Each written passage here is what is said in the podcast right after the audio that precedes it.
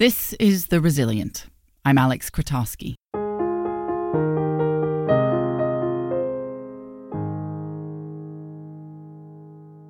My name is Joshua Kennedy. I'm a VP of engineering at a startup.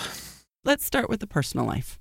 You know, when I have one outside of work, it's mostly weekends and, and, evenings. You know, basically, Tess and I, we live together and um, we like to watch movies, TV, and then on the weekends, we're usually outdoors, hiking or uh, grilling out, doing something like that for fun. You know, now that we have a little one, it's changed a little bit, so hiking is a little more complicated. You have to be a little more careful about weather and um, other things that you don't plan on. Let's rewind a little bit. Can you tell me about the day that you and Tess met? It was five years ago, and she hosts a movie night. She was hosting a movie night every week, um, and they were watching classic films.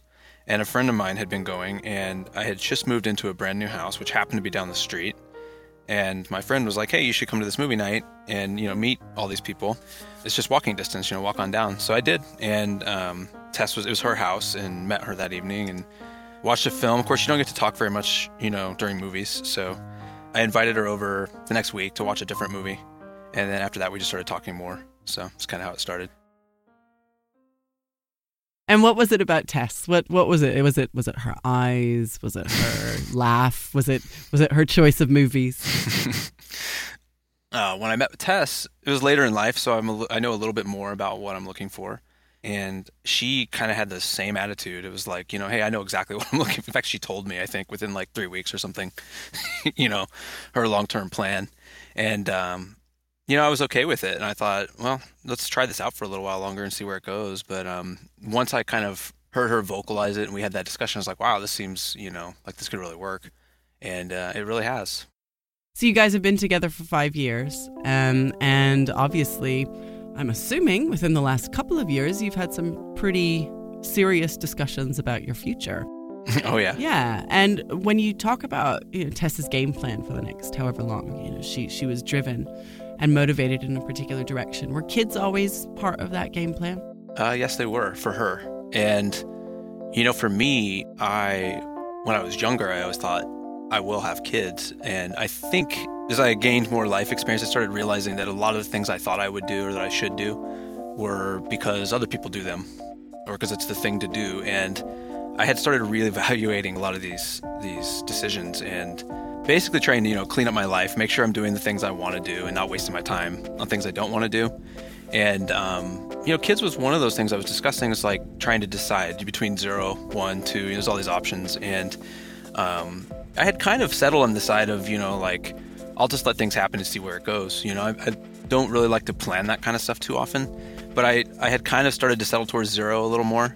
And when Tess came along and said, "Well, that's not going to work," she's so cut and dry. So it was like that was it. That was the end of the conversation. She had told me fly this after two years of dating. She's like, that's not going to work. And uh, you know, so I had to really think about it. So I told her, I'm like, you know, honey, I need like a week. I need to really think about this because this is a great big decision, and I can walk away from you and I, or I can decide to do something I had sort of decided against, not entirely, but you know, that's kind of where my mind was. So I did. I thought about it for a week, and I decided that uh, I wanted to stick with Tess more than I thought that not having kids was important to me. What was it about Tess then that that that did change your mind? It was mostly just the way that we get along. You know, really, I feel like I can really communicate with her without a lot of um, trouble. So when I say something, she understands exactly what I mean. If I say it a certain way, she might even know why I said it that way. If I had a rough day or um, just bothered by something, and that's it's worth a lot to me. You know, communication it's important and uh, it sort of makes everything easier. And I don't know, I just I felt like I couldn't pass it up. And tell me about that that movie moment. Yeah, so I was at work, and um, I at the time worked opposite of my close friend and coworker Scott, and you know Scott and I we've been doing stuff together for a long time, so we're working together on a very tough project, and it's just one of those days we were deep in it, and then I get a text message on my computer from Tess, and it's just a picture of the pregnancy test. And you know, I saw it kind of flash by, and I thought, "Oh, what's that?" So I click on it, and then I look at it. And it took me a moment, and I'm like, "Wow, that's a pregnancy test." And then I thought, "Oh, what does that mean?" And so I text her back right away. I'm like, "What's that?" And she's like, "Well, that's a pregnancy test, and it's my third one." Did you know that she was testing? Did you? You no, didn't have a clue. No, she hadn't told me. No, I had no idea. So then I'm standing there and I'm like, oh boy, you know, what does this mean? What are people going to think? You know, what does it mean for me? Um, so we discussed quickly, like, hey, what's the plan? Just over text. And I'm like, well, this is fine. We talked about this. Let's just let's just go forward. But I was still sort of in this state of shock and I couldn't think of anything else. So here I am trying to solve this nasty problem and I, I cannot think about it. And I'm not like that very often. I'm, I'm not easily distracted. And uh, for me, that was really strange. Like, I, I had to just stand there for a moment and not do anything. You know, eventually I rationalized it by saying, well, this happens to everyone. Everyone does this. And uh, if all these people can do it, I can do it. This will be fine. And um, it just took me a while to come to that. And I think it was just sort of a shock. It wasn't something I was expecting at all. You know, then everything became so much more serious immediately. And, you know, I'd had this conversation with Tess and meant every bit of it, but now it's here, right? And that just changed everything for me. And, and I, I think that's one moment in my life where I've, I like literally, I couldn't do anything for 10 minutes. I just had to sit down.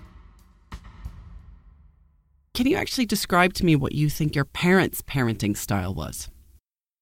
Hmm. um, you know, my parents were pretty strict. They tried to be anyway, and um, you know, like I wasn't allowed to watch R-rated movies until I was 17, like that kind of stuff. And of course, I did, you know, but not at home, not under their watch. And um, you know, that was the law, so that was what you did, and, that was like that uh, in a lot of ways. You know, I was pretty restricted until I was 18, but once I became 18, there were no rules. You know, you could stay out as late as you want, go where you want, because you were an adult. But you know, I have to when I think back about like the types of things we did, we always went on family vacations, and that was always great. Uh, had a lot of fun with my parents doing that. Went all over the U.S. and um, my dad was very. He was always trying to teach me things, which I think set me up in life. Honestly, you know, um, if it were working on the house or building something, it didn't matter. He was always involving me, and I think it was really helpful. So now let's talk about Tess's pregnancy. There are a lot of physical and emotional changes that she goes through as a woman. I mean, it's hormonal, it's all kinds of crazy stuff that's going on in there. What about you? How did you respond to those emotional and physical changes? So I did buy one book, and it was Strong Fathers Raise Strong Daughters. And so I think I was never too worried about the baby care, you know, taking care of a baby. I figured everyone's done it. I'll be able to do this.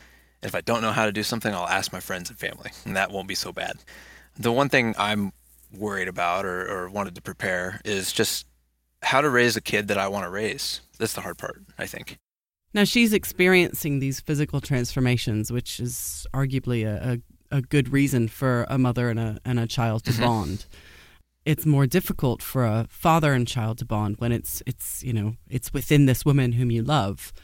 Um, but it's a um, it's a separate little alien beast. It really you know, you don't have. Yeah, is it? I mean, is it an alien beast to you? How how did how how did that feel watching this this transformation? Yeah, I pictured a cute alien more than an alien beast, I think.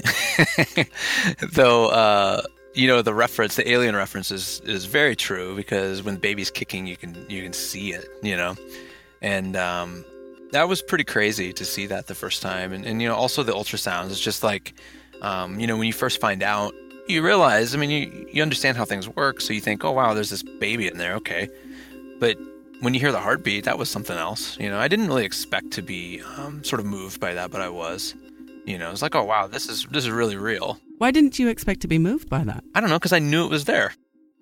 I knew I'd hear a heartbeat. I knew what it would sound like. You know what I mean? I I, I had this full expectation, and and uh, the f- funny thing is, is my expectation was dead on, but it still moved me. Tell me the birth story. When when did everything kick off? Yes. Well, Ada's been uh, fantastic. So she decided she was going to come one morning. Like I think it was like a Saturday morning. I don't remember what day it was. I don't remember what day of week it was. But uh, it was like a morning. So I just kind of roll over in bed, and Tess is like dressed, standing beside the bed, and has a bag. And she says, "You need to shower. We've got to go to the hospital." and that was it. I was like, "What?" She just straight faced said, "No, the baby's coming. We got to go to the hospital. But go ahead and shower." I was like, "Really?" I was like, "I can shower?" She's like, "Go ahead. I'm fine." So I did. I took a quick shower, and, and then, uh, you know, 15, 20 minutes later, we were out the door. There's a lot of false alarms, right? And so the doctor, she's like, why don't you come into the office? So we did. And, um, you know, she put Tess up on the table and took a look. And she's like, the doctor was actually shocked. And she says, Oh my God, you're already six centimeters. So then she's like, You need to get a room, like right now. And so we literally walked out of the, the OBGYN's office and the um, hospital's, you know, walking distance away. Walked straight into the hospital and they took us right to our room. There was like no wait. It was nothing. It was like they had set it up before we even left the house. You know, the birth process is it's pretty brutal in a lot of ways, you know, and I kind of knew that. I've I've watched them on video before, but I've never witnessed one. And uh, let alone my own daughter, you know, being there. It's scary, except Tess was so calm that it's sort of contagious, you know. It's kind of like, oh, if she's okay, then I guess we're okay. when the baby comes out and the doctors you know put her on Tess we we had opted for this delayed cord clamping so they let the mother hold the baby for i think it was about three minutes and then they cut the cord and then they do the the normal process which is to you know check out the baby make sure everything's okay weigh her clean her up a little bit and um, the moment that she came out though you know everything else sort of it just wasn't important you're just sort of looking at this baby and you're just staring at it and uh, I don't really remember what I was thinking, but I do remember just sort of being lost. You know, like what's next? Waiting for nurses or doctors to tell you what to do, because you don't really, you don't really know what to do yet. You haven't spent even an hour with the baby yet, but she's there, and she was certainly the most important thing in the room.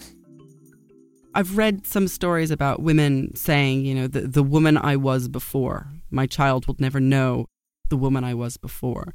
Who is the man that your child will never know? I don't think I've changed too much, and I don't really intend to. I I think that a lot of the habits and the ways that I am are the way that I am, and I plan on sharing them with my daughter, good or bad, right? So I don't intend to change too much, though. I think you know she's softened me in a way, maybe a little. I have to admit it, I guess. But um, there are times now where she wakes me up crying, and I think while I'm laying in bed, ugh. but the moment I walk into the room and she looks at me and smiles, it's it's just gone. I, I think in the past I, I, wasn't really like that. Like if I if I was awakened, I would just be upset. There was no coming out of it. You know, the next day when I could sleep and reset, I'd be okay. But she does have that power to um, smile at you and everything's fine. You know what I mean? Crying and tired doesn't matter. You make that comment about the woman, and, and I see it in Tess. Right, I've witnessed the change. She has changed a lot. You know, I'm super impressed. I knew Tess would be a good mother because she wanted it so badly, you know, and she was so serious about it, and and it was like a matter of fact thing for her that she was going to do this. There was just no wasn't an answer. So I kind of knew that she was she was going to be capable of, of being a really great mother, but my my goodness, she just she just doesn't stop. There's nothing that will stop her from taking care of the baby. She does everything she she needs to do and and takes care of it all. It's just amazing. I don't really know how to describe it. She became a mother. It was like for real. Over the last four months, I'm imagining that you have countless experiences where you just you just think that you're looking at your daughter and you just have this amazing moment or or something that you guys have done whether it's a hike or or something else that you've done uh, can you pick one for me and describe just describe it so tess went skiing i guess she went snowboarding one weekend and left me home and uh, because I'm not much of a snowboarder, so I was like, "Yeah, you go. I'll watch the baby." And that was a pretty harrowing experience because, um, you know, I was using frozen milk, breast milk, and um, the baby just wouldn't take it, you know, and just trying to navigate this problem and, and figure out why. And being truly alone, it was interesting. No, Tess's been doing this for months at this time, you know. for me, it was a big deal, but I think, I think that first day, that was, you know, the first day I sort of figured out, like, okay, like this baby's communicating with me in one way or another, and I just have to learn uh, what she's trying to tell me and what she needs. And you know, come to find out, the milk just didn't taste very good to her. She just didn't like it. So, got another one. It was fine. How well do you think you and Ada communicate? Uh, it's getting better every day. You know, now that she's sort of crystallizing into a, a tiny person, you can see them learning things, and it's making it easier. What would be your definition of a good father to Ada? someone who's uh, caring and understanding, able to you know listen to her and interpret what it is she she's experiencing and needs. And then something that's really important to me too is is just teaching. And um, I have an infinite list of things that I want to teach her. Like your dad, do you want to, you know, get her involved in building activities and all that kind of stuff? What what types of things? Yeah, all of it. Everything that I like, you know, and hopefully she likes them too. And if not, I'll have to, I'll have to adapt to that, and be okay with that. So, but yeah, I, there's really nothing not on the list. I mean, uh, I'm excited to teach her everything. Is there a thing that you can imagine that once you pass it on to her, that knowledge, that that object, whatever, you will feel, you know, it will be part of your fatherly duty to her?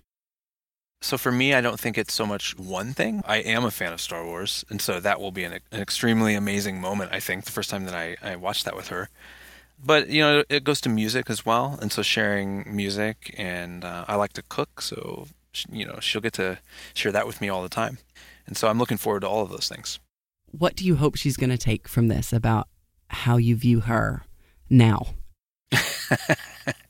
well, I hope that she knows that I like her in 15 years' time. But um, I, you know, I think I think for her the most interesting thing would be that you know before she came along, Tess and I had lives. We had separate lives, and we had a together life. And you know, now we have uh, a life that includes her, right? And we took the best parts of all the other lives and we put them together, right? And uh, you know, overall, we've we've won, and we have we're happier for it. Was there anything that the book that the book gave to you? Any kind of piece of any nugget that you've held on to that you've thought, okay, this is I'm gonna I'm gonna take this with me as a strong father raising a strong daughter. You know, I actually haven't read the book yet, so I can't say. I still have time. She's still in baby mode. It's sitting on the shelf. I'll get to it.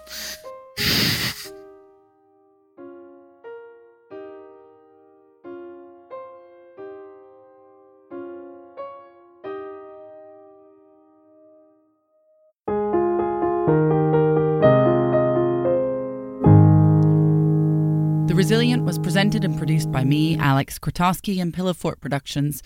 The sound design was by Katie McMurran. It's brought to you by flowerapp.com because life happens.